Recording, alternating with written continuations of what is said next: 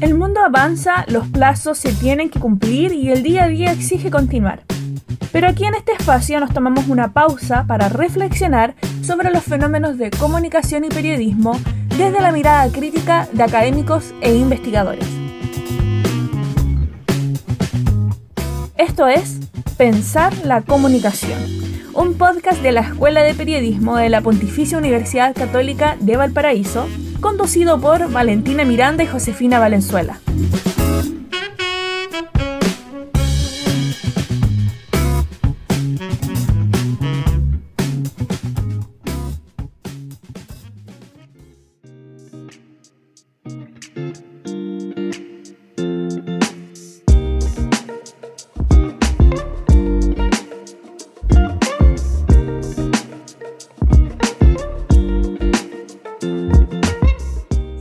Y todas bienvenidas al séptimo y último capítulo del año de este podcast. Yo soy Valentina Miranda. Y yo soy Josefina Valenzuela. Somos estudiantes de periodismo en la Pontificia Universidad Católica de Valparaíso.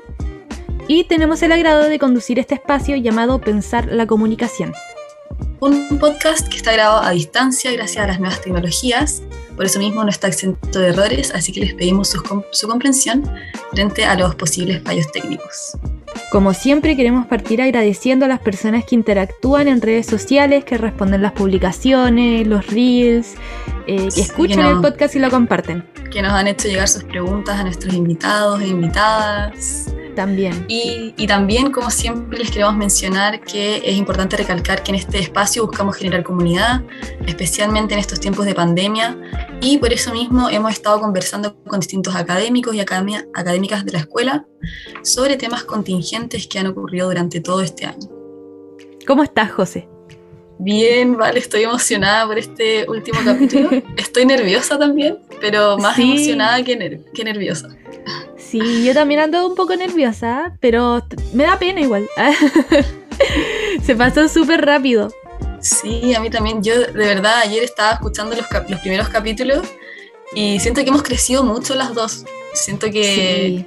hemos eh, evolucionado mucho nuestro, nuestro, nuestra capacidad de expresarnos en este espacio que también era como algo nuevo para nosotros. Sí, siento que nos ha ayudado mucho, siento que nos abrió las puertas igual a, a, practicar un poco más las cosas que hemos aprendido a lo largo de la carrera.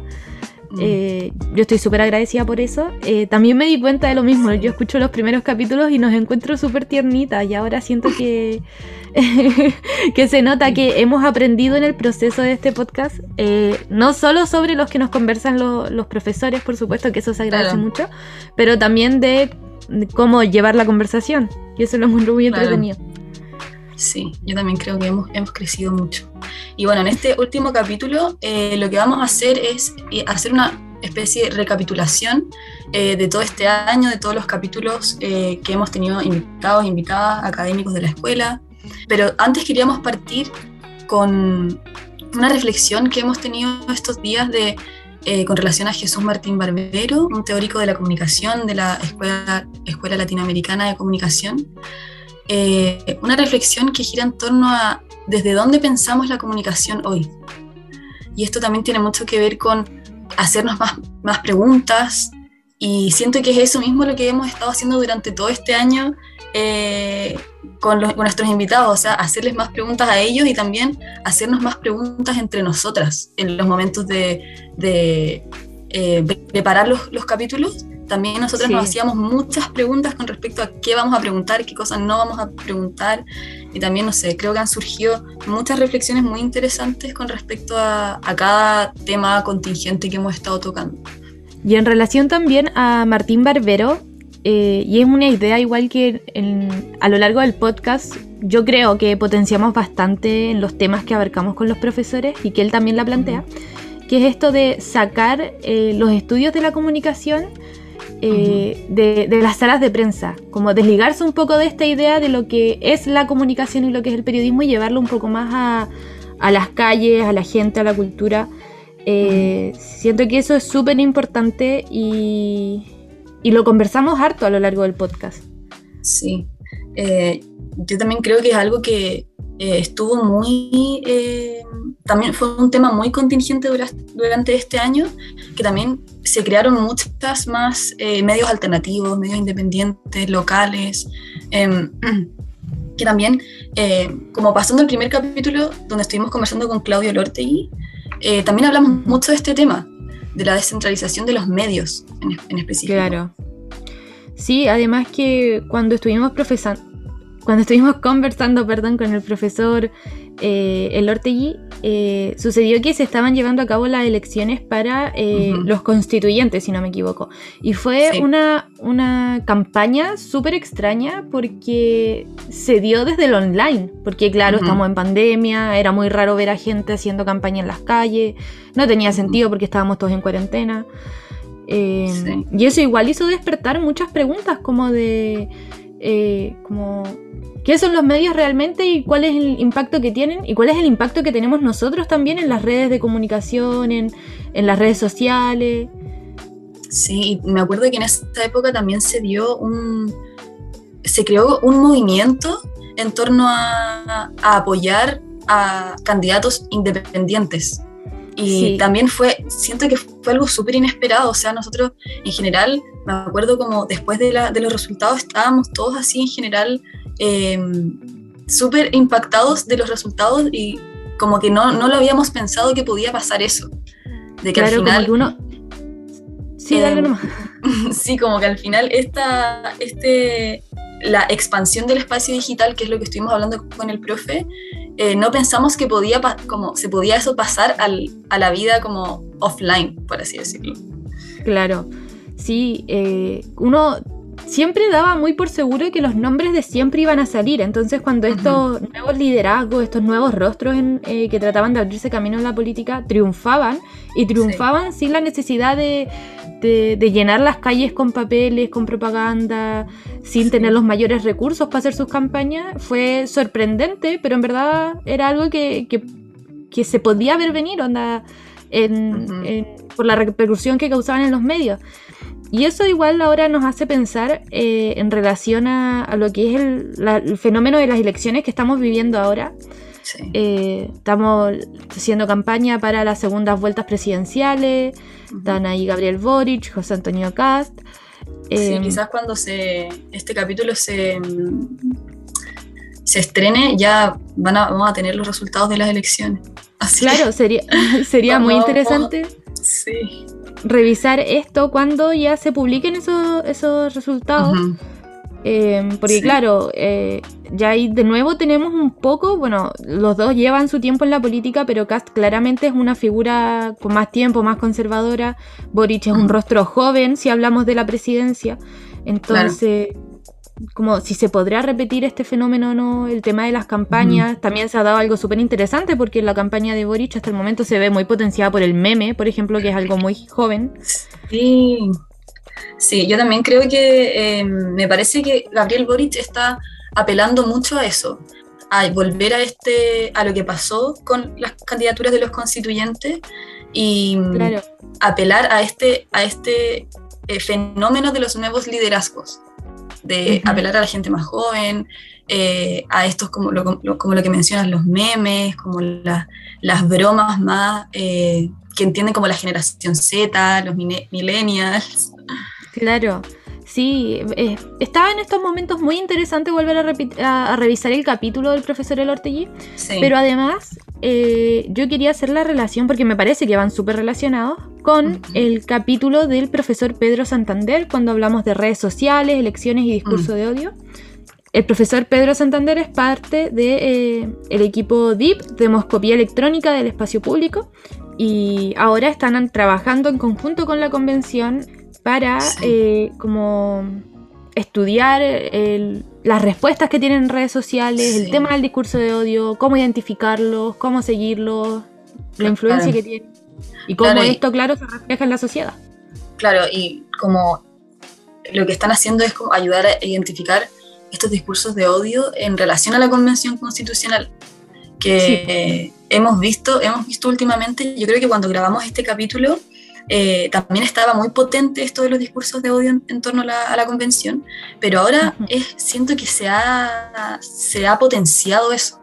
como mientras más pasa el tiempo, es más el odio que ha llegado a la Convención Constitucional y también siento que es, esto ha pasado más después de los resultados de la primera vuelta. Sí, fueron, yo también siento que influyeron mucho, que cambiaron mucho como la percepción que se tiene después de la mm, primera vuelta. Eh, hoy día, hoy, el día de hoy, que es viernes 26, justo eh, salió una noticia de eh, Jaime Baza que habla al respecto también sobre que las primarias han influido un poco en el funcionamiento de la, convención. Pero más allá de eso, en relación a lo que estudia el, el profesor Pedro Santander, es interesante cómo llevan la demoscopía, que tradicionalmente se, hacía mediante encuestas, en la calle, con gente en persona, ahora se está llevando a las redes sociales, porque claro, primero con pandemia pasamos la mayor parte del tiempo ahí, y segundo es donde la gente se expresa con mayor libertad, eso parece súper interesante. Sí, es que eh, es muy interesante esto que estuvimos hablando de que al final las, las redes sociales, la virtualidad, o no solo las redes sociales, sino que el Internet en general, la virtualidad, es parte de nuestra realidad. De hecho, yo me acuerdo que en ese capítulo yo le dije al profe algo así como, bueno, la vida online versus la vida real. Y la cosa es que no es así. O sea, lo virtual también es parte de nuestra vida real. Sería como lo online versus lo offline, claro. Porque es como todo lo que todo lo que nosotros hacemos en nuestra vida online está reflejada en nuestra vida cotidiana. Claro, sí, y, siento además que eso eh, a veces lo, dejamos un poco de lado. Eh, sucede también con los medios de comunicación, porque todos los medios tradicionales, sea diario, sea tele, sea radio, cuentan con redes sociales hoy en día, es muy raro que no tengan. Y la profesora Claudia Mellado igual eh, nos conversó un poco al respecto sobre la supremacía de las fuentes políticas en la cobertura de los medios, en Chile por lo menos, eh, sobre todo hablando del tema de la pandemia. Pero como hemos podido conversar, igual han salido medios alternativos, medios que no necesariamente provienen de eh, canales o, radios eh, como ya establecidas. Entonces se sigue generando un fenómeno súper interesante donde la gente en las redes sociales encuentra formas como de potenciar su voz y de, y de resonar más fuerte. Sí con la profesora Claudia Mellado, así como para recordarle a las personas que, que nos están escuchando, eh, estuvimos hablando sobre la relación entre la pandemia y los medios de comunicación en redes sociales, o sea, cómo los medios de comunicación en redes sociales cubrieron y, siguen, bueno, hasta el día de hoy, el tema de, la pandemia. Y sí, también pudimos eh, eh, ver este, este fenómeno del que estamos hablando de cómo se ha potenciado el, los medios locales, los medios locales independientes, y cómo también, bueno, como mencionaste, eh, cómo los medios de comunicación han utilizado las fuentes políticas para la, para la cobertura de las noticias. Claro. Y, Ahora que, hablamos, mencionamos un poco el tema de la comunicación del COVID, o sea, saltándonos un poco del tema de las redes sociales, pero cierto, en la misma línea de la comunicación que hemos mantenido en todos los capítulos. Eh, ¿Recuerdas con el profesor Fernando Rivas también tuvimos una conversación súper interesante sobre eh, comunicar crisis, eh, en específico sobre el cambio climático? O sea, ya no hablamos tan específicamente del COVID, sino que como de cómo se comunican las crisis del cambio climático y también de salud, un poco que, es lo que se conversa hoy en día. Son dos aspectos súper potentes hoy en día en, la agenda mundial. Sí, con el profesor Fernando Rivas, hoy yo recuerdo esta grabación con mucha, con mucha alegría. Eh, bueno, como también mencionamos ese día en el capítulo, yo trabajé con el profe eh, cuando estaba en primer año entonces fue muy, fue muy interesante, también fue muy, fue muy bonito poder recordar todo, eh, todas estas, estas conversaciones que yo tuve con él hace mucho tiempo, bueno, no tanto tiempo, pero hace algunos años. Eh, y también entender un poco cómo él se acercó a este, a este espacio eh, relacionado con el cambio climático, pero también muy relacionado con la comunicación. Y también eso me hace reflexionar mucho en torno a cómo esto de seguir haciéndonos preguntas, como lo que hablábamos en un principio de Jesús Martín Barbero. Seguir haciéndonos preguntas, o sea, eh, cómo nosotros podemos dedicarnos a la comunicación, pero también unirlo a otras cosas que nos interesen, por ejemplo, el cambio climático, o como él contaba que se acercó al tema de la naturaleza y la ecología cuando era pequeño, y, cómo ha podido juntar eh, dos de sus vocaciones. Claro, Sí, porque siento que a veces, y esto es como una noción general, yo creo que mucha gente tiene que cuando uno estudia una carrera humanista, sea periodismo, por ejemplo, en nuestro caso, uno se desliga completamente de, otras áreas. El eh, cambio climático es ciencia, pero nos incumbe a todos. Eh, claro. Y, no podemos como dejar de lado esta área como más interseccional, como interdisciplinaria, que enriquece el periodismo al final del día. O sea, no al final del día, siempre. claro.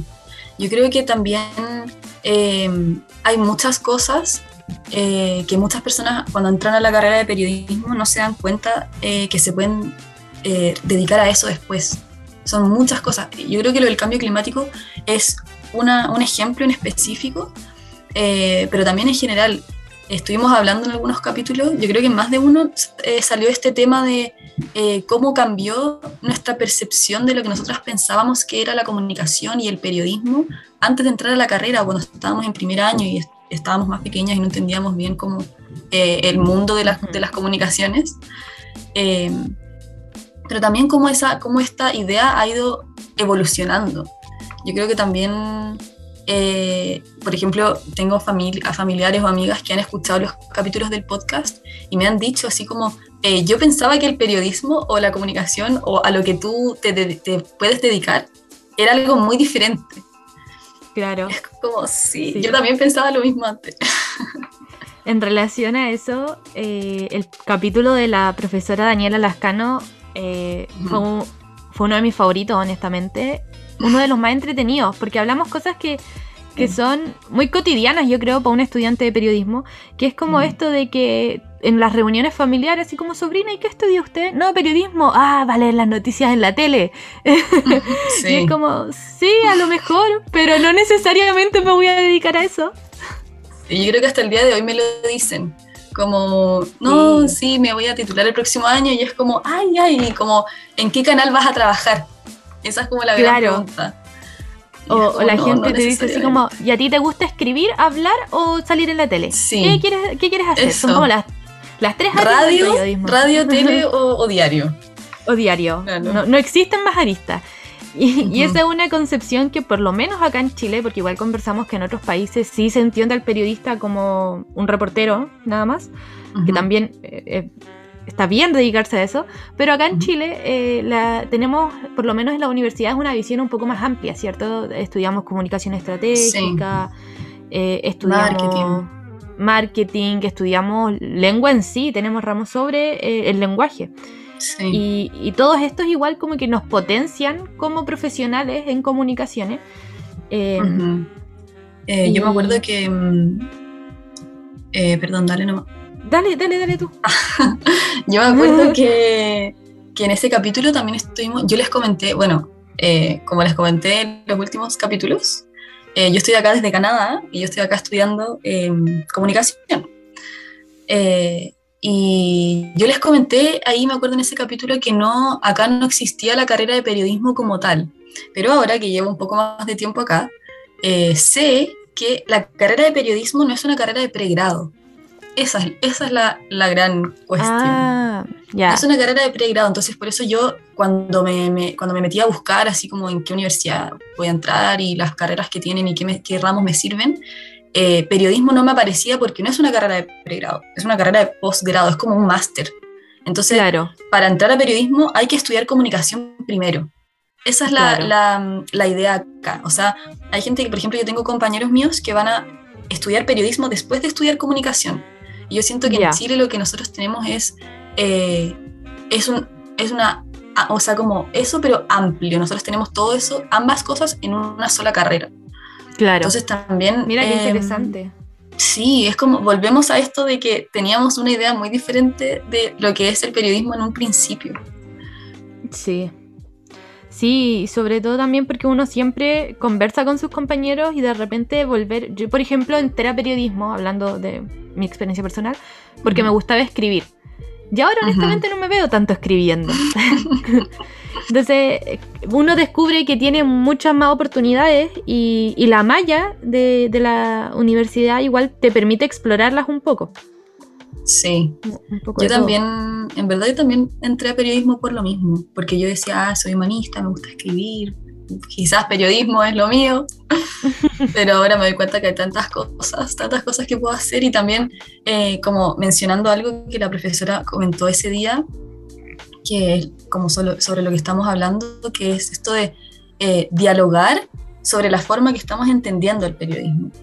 Y también, y como en ese sentido, eh, que sea, como por los estudios que ella ha hecho, se ha visto que los estudiantes de periodismo lo que necesitan es eh, trabajar por el cambio social o van como para ese lado, eh, más que eh, quedarse en los medios de comunicación. de hecho, muchos de mis compañeros ahora que están haciendo o buscando práctica, muchos van a dedicarse a comunicación estratégica, organizaciones más pequeñas, organizaciones locales. Entonces también esto de dialogar sobre cómo estamos entendiendo la comunicación, creo que es muy interesante y es una de las cosas que más destaco de, de ese capítulo y en general de, de, todo este año que estuvimos conversando. Ajá, toda la razón. Igual quería eh, aportar, porque me estaba acordando ahora, que respecto a la, a la malla, que bueno, nuestra malla eh, de, de, la carrera de periodismo en la Católica de Valparaíso, eh, sí es bastante enriquecedora, pero igual hablamos de cosas que que podrían enriquecerla aún más. Eh, con la profe Sole Vargas hablamos sobre un tema en específico que tiene que ver con el género. Sí. Sí, eh, hablamos sobre la importancia que tiene la perspectiva de género en la formación de los periodistas, comunicadores, docentes que enseñan la profesión. y eso a mí por lo menos me parece súper importante. Siento que la escuela sí lo hace, pero sí se puede seguir potenciando eh, la profesora Vargas eh, nos comentó algunos ejemplos súper interesantes sobre, por ejemplo, la diferencia entre eh, artículos de opinión entre hombres y mujeres. Y siento que eso es algo que uno antes de estudiarlo es muy difícil percatarse solo consumiéndolo. Me llamó mucho la atención. Sí, la profesora, bueno, la profesora Soledad Vargas, para recordarles, ella es parte de una red internacional que es UniTwin, y otros proyectos de investigación que están dedicados a fomentar la perspectiva de género en la formación de los periodistas, comunicadores y docentes que enseñan esta profesión. Y sí, yo creo que una de las cosas que más me, me quedó en la cabeza de este capítulo es em, esto que ella mencionó, que a las mujeres nos enseñan eh, cómo ocupar la palabra en el espacio público. Oh, sí, lo recuerdo. Yo creo que eso es como una frase que a mí me quedó así ahí la pienso antes de quedarme dormida y es que es muy real. Em, porque también, o sea, em, hablamos de cómo se puede evidenciar la diferencia de género en el periodismo. Y esto también tiene mucho que ver con cómo nos han educado y que también tiene que ver eh, con lo que estuvimos hablando con la, profesora Daniela Lascano, eh, sobre qué es lo que nos están enseñando en las mallas de periodismo, qué es lo que hay en las mallas de periodismo. Sí. Siento que esa es una pregunta, volvemos al tema de hacernos preguntas, que para encontrar buenas respuestas hay que hacerse buenas preguntas. Eh, que igual a lo mejor uno no se la hace siempre como estudiante, que es como, bueno, pero ¿qué me van a enseñar? ¿Y qué voy a aprender?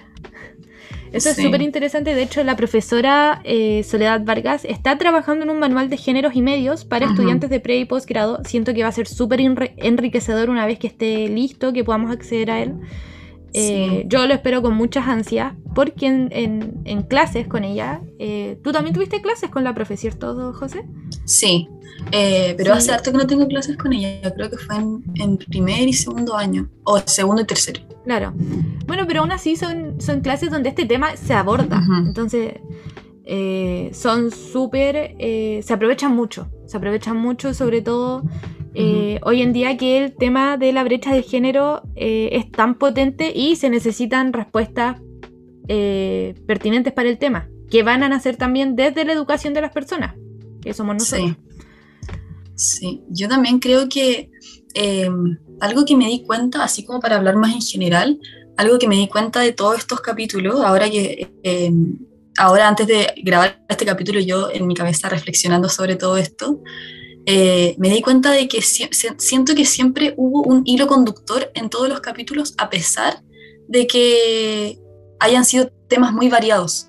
Y bueno, siempre está la base de pensar la comunicación, seguir haciéndonos preguntas, y bueno, la comunicación siempre ha sido la base, pero también creo que tiene, como, tiene mucho que ver esto de replantearnos eh, la enseñanza del periodismo y replantearnos también qué es lo que nosotros pensamos de esto, qué es lo que nosotros pensamos de eh, lo que nos rodea o de la comunicación en general.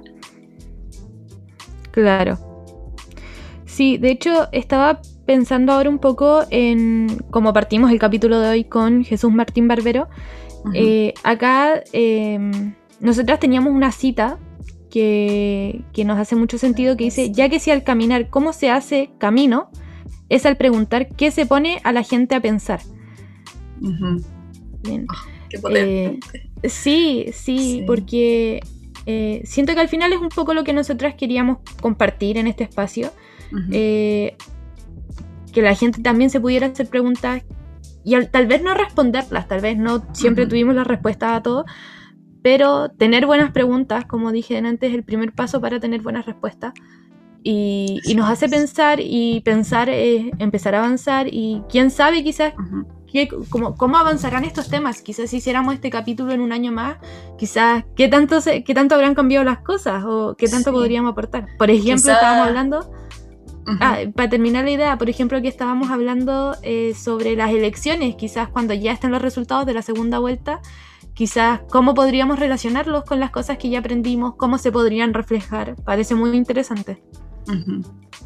Sí, yo también creo que, que esta, esa, eh, la cita esa de Jesús Martín Barbero es muy potente, es muy potente. Creo que también eh, siento, no sé si es una percepción mía, porque yo lo siento así, porque eh, fui parte de este proyecto, siento que nos hizo reflexionar mucho el, podcast. Y también creo que yo sentí también que los profesores invitados, los académicos y académicas, también estaban eh, eh, muy emocionados de estar en los capítulos. Eh, como esta sensación de qué rico es reflexionar, qué rico es pensar y hacernos preguntas de diferentes cosas. Siento que era una sensación compartida. No sé si, no sé si estás de acuerdo. Sí, no, me hace demasiado sentido lo que dices. siento que siempre es grato un espacio para hacer preguntas. Quizás, y repito, quizás sin respuestas, pero compartir las preguntas que uno tiene para conocer perspectivas de otras personas. Nosotras hicimos preguntas a todos los profesores, ¿cierto? Eh, y preguntas que quizás no esperábamos que eh, respondieran tajantemente, sino que compartieran sus impresiones sobre aquella pregunta. Y los profesores igual valoraban mucho eso una, haciendo el podcast, también lo valoraba demasiado porque se volvió un espacio muy grato. Eh, donde, e insisto, se aprovechaba de sacar un poco el, conocimiento de las salas de clase. Como, como llevarlo un poco más fuera, del, fuera de los libros, eh, cómo se aplica un poco más a, los estudiantes, a la ciudadanía, a las redes sociales. Eh, y, eso siento que, le dio un toque especial a este espacio. Sí, yo recuerdo que en, me parece que fue en el capítulo que grabamos con el profesor Pedro Santander, eh, me acuerdo que él nos mencionó, no estoy, no estoy 100% segura si fue él, pero creo que él nos mencionó em, que era, era muy bonito encontrarnos en un espacio afuera del aula, como tú dijiste. Sí. Eh, pero siempre reflexionando como frente al mismo tema, que es la comunicación. Y, yo también valoro mucho eso, valoro mucho poder haber podido conversar con los profesores, pero en un ámbito muy diferente, en el que también eh, las personas que nos escuchaban no necesariamente eran alumnos de la escuela, que obviamente sí, pero también profesores, exalumnos, gente que no necesariamente está eh, relacionada con las comunicaciones, eh, nuestras familias, amigos, amigas, obviamente, pero también creo que fue un espacio enriquecedor para todas las personas, no solamente como para las personas que están relacionadas al periodismo. Eh, sí, José, toda la razón de nuevo. Eh, pero tristemente eh, ya se nos está acabando el tiempo de este último capítulo. No. de esta última conversación, por lo menos por ahora, de pensar la comunicación. Claro, por lo menos por ahora. Sí, quién sabe, quizás si nos volvemos a reencontrar en otro espacio, no se sabe todavía, eh, queda mucho. Eh, pero nada, volver a repetir los agradecimientos por, eh, este espacio tan bonito, esta temporada que nos acompañó durante todo este semestre a nosotras que estábamos en clase. ya estamos terminando el semestre también. Eh, eh, yo también estoy, estoy muy agradecida de este espacio, como mencioné antes, muy agradecida. Eh, muy agradecida de poder haber sido parte de este proyecto. tenemos muchos agradecimientos especiales. sí. Sí, no sé si quieres empezar tú a hacer nuestros agradecimientos o yo puedo empezar. Dale, vamos, vamos uno y uno, yo parto. Queremos agradecer a Natalia Pino, ex alumna de la escuela, quien nos apoyó en la edición de los videos eh, para YouTube y también para Instagram. Eh, hizo los reels, le quedaron muy lindos, así que muchas gracias.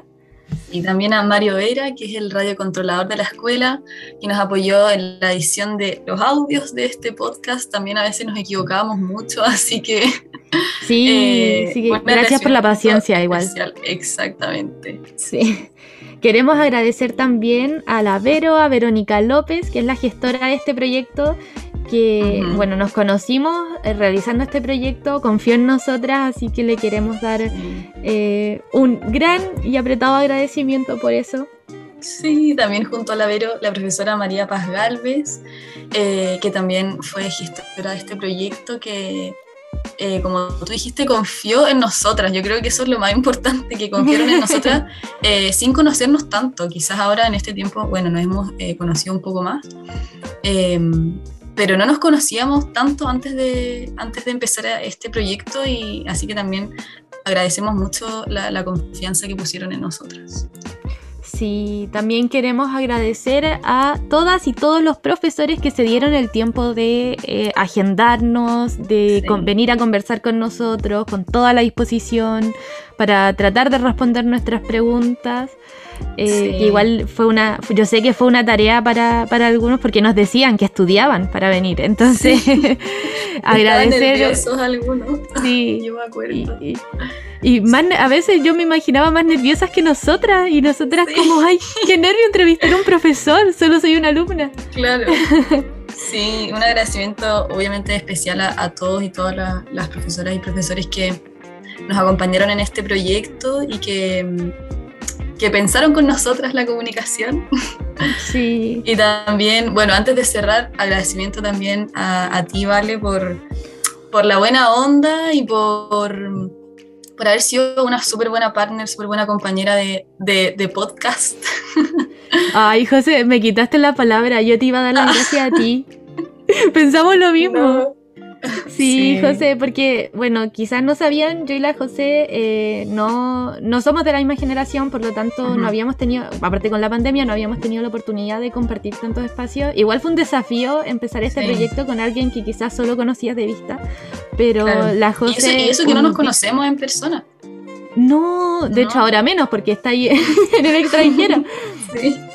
Pero ya va a llegar la oportunidad, de verdad, gracias José por, la buena onda, por, apañar en esas reuniones que hacíamos de repente medio tarde para hacer las pautas. Pero valió la pena eh, y, nada, nos felicito a las dos, nos felicito a las dos proyecto. Yo también, yo también feliz de cerrar este capítulo hoy y eh, bueno, como siempre les dejamos a, todas y todos invitados para que estén atentos a las redes sociales de la Escuela de Periodismo, donde quizás se anuncian eh, novedades de, de este podcast o de otros proyectos que estén relacionados con la escuela. Claro, sí. Eh, la escuela siempre está haciendo eh, proyectos con alumnos, con profesores, se anuncian por ahí, son. Los invito a revisarlos porque se pueden encontrar con cosas muy entretenidas. Así es. Y bueno, gente, como siempre, el Instagram es arroba periodismo-pucb, el Facebook Escuela de Periodismo PUCB y Twitter PUCB Periodismo. Así es. Bueno, José, hasta acá llegamos. Chao. Chao.